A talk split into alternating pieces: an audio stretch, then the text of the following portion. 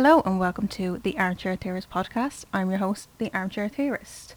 This is episode three, coming out a week late because I tried to record this, like I'm not joking, about ten times last week, and it was just, it was just terrible. I was sounding more stupid than usual, and it was an absolute mess, and I was getting really frustrated.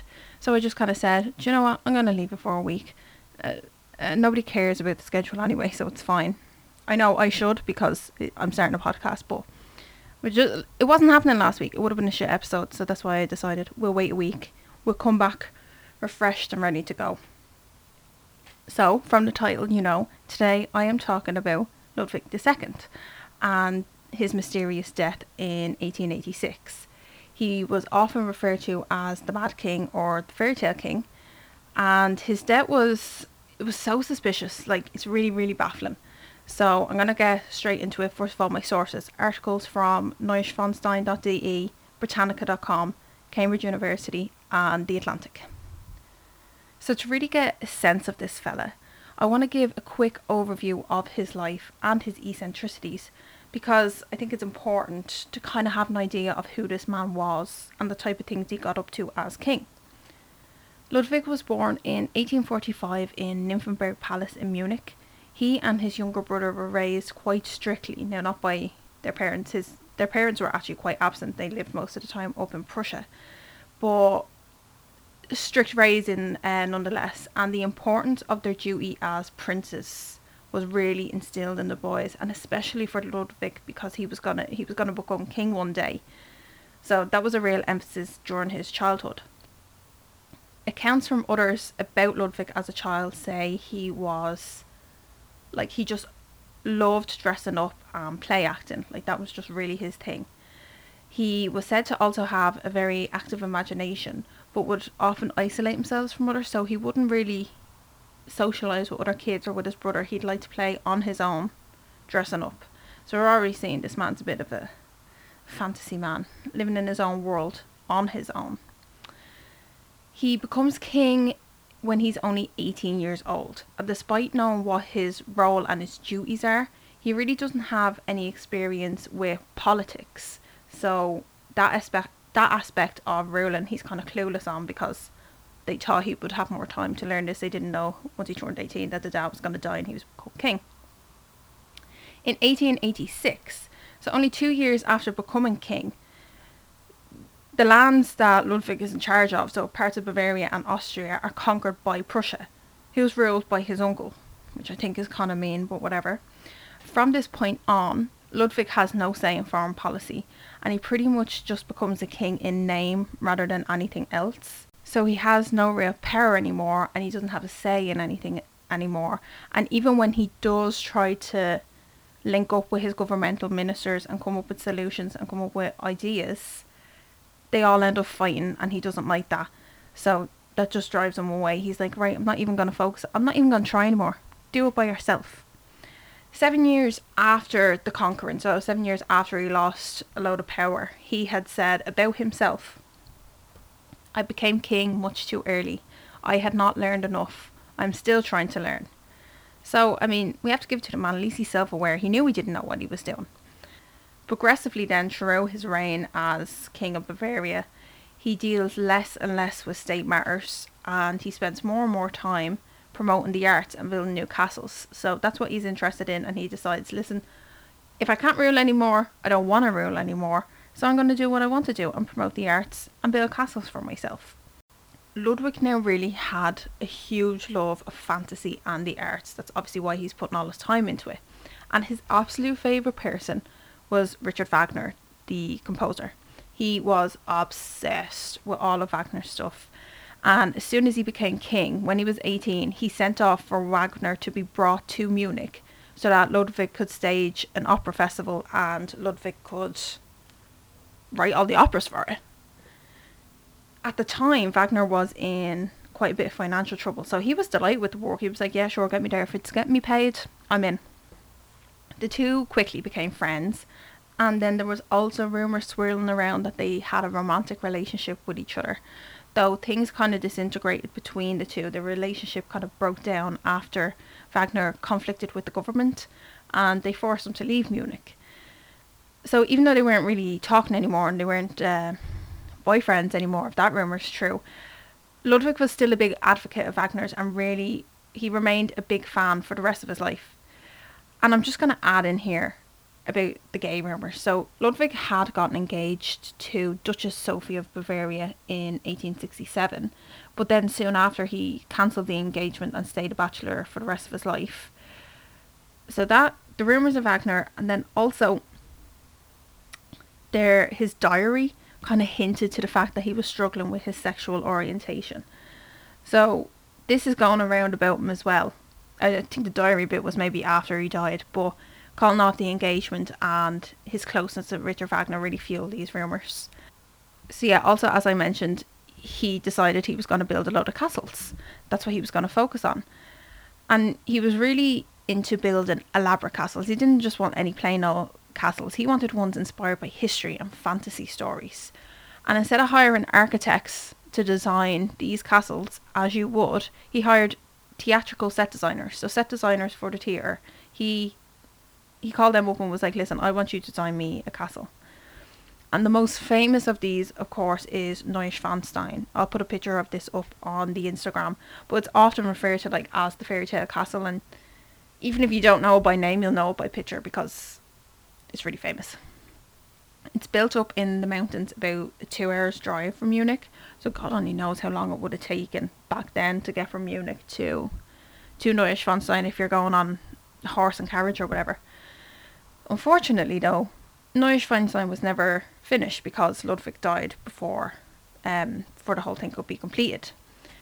And Neuschwanstein kind of really exemplifies his state of mind when he was building it because he had a small privateer built in the palace or in the castle so that he could watch private performances and not have to interact with other people and not have to go to Munich and deal with matters of the state and deal with his subjects essentially. He just wanted to be alone.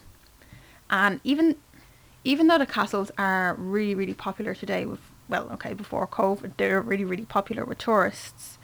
At the time, the people in Bavaria were on a mad one because it was costing loads. He was building all these castles because it wasn't Neuschwanstein wasn't the only one. He was building all these castles and it was bankrupting the state.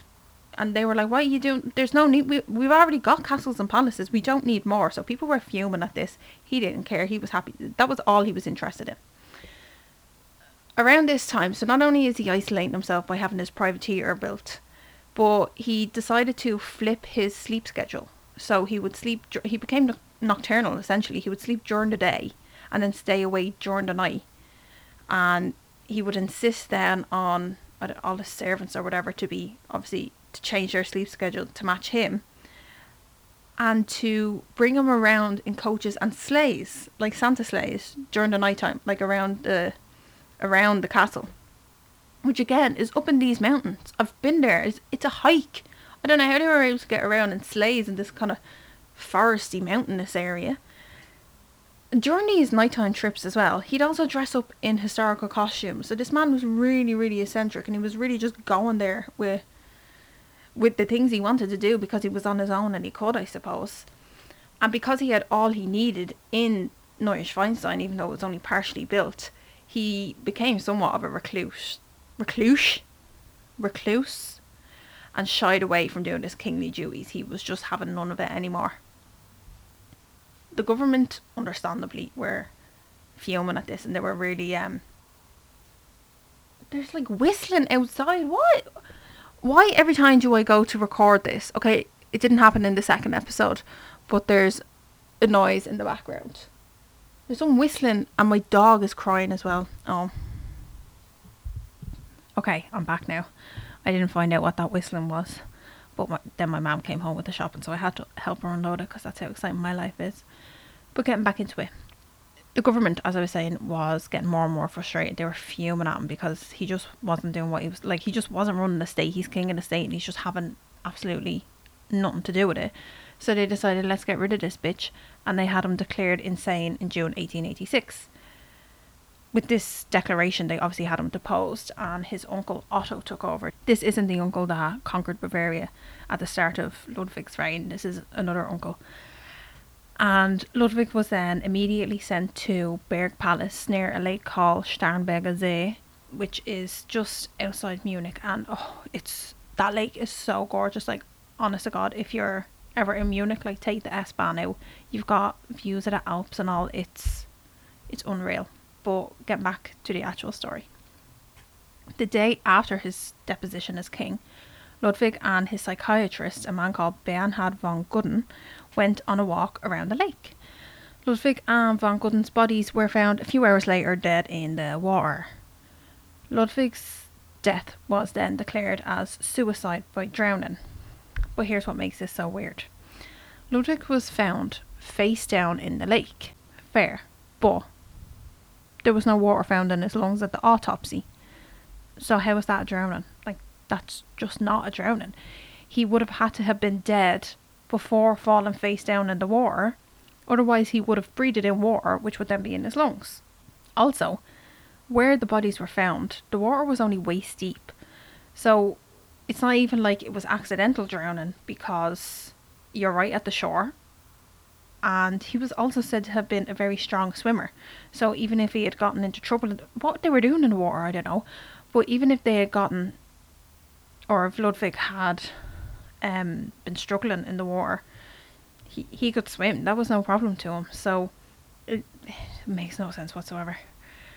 The suicide declaration also doesn't account for the psychiatrist's death was it murder suicide? But why would Ludwig do that? Yeah, he had been deposed as king, but he didn't want to be king, so what's the problem? He kind of got out of the situation he was in that he didn't want to be in. So, a theory I found, which was on Handelsblatt, puts forward that the king was murdered, which I think at this stage is very obvious. There's no way that man drowned. The article says that Ludwig wasn't insane, but rather was a victim of a coup and died by being shot in the back. And we're they're getting this theory because apparently there was some witness testimonies from the time that there was a bullet hole in Ludwig's coat. And the doctor that examined Ludwig's body after he died, examined the, the corpse essentially, apparently confessed on his deathbed that, yeah, he was shot and I was told to say that he drowned. Circumstantial evidence, I know, like witness testimonies and a deathbed confession. But I mean, it's still a theory, and I think it's still, oh my god, pardon the pun, but wholesome water because, like, it is, it's, it's very, it's quite possible. The article does go into a lot more detail about the theory and there seems to be a documentary made on it as well so i'll post that link on the instagram so you can check it out if you want to. So moving on. I so i mean taking off from that Handelsblatt one i definitely think it was a murder. Like there's just absolutely no way in hell that that was a drowning when there's no water found in the lungs lungs that doesn't constitute a drowning anymore you know like the actual definition you're anyway there's just and I, I can't see Ludwig murdering his psychiatrist and then drowning himself. I'm definitely thinking it was murder. Like, there's not a doubt in my mind that that they weren't murdered because there's absolutely I don't see in any way I don't see why Ludwig would murder his psychiatrist and then drown himself. Like that's just way too far fetched. And he didn't drown himself because he did not drown. I'm pretty sure to drown you have to have water in your lungs. Is that not like the definition of it? Should have looked it up, but I didn't. But in my head, that's what the definition is. So yeah, 100% murder, no doubt. And I think it was a third party that murdered the two of them. I don't think von Gudden murdered Ludwig and then killed himself. Because what would be the point in that?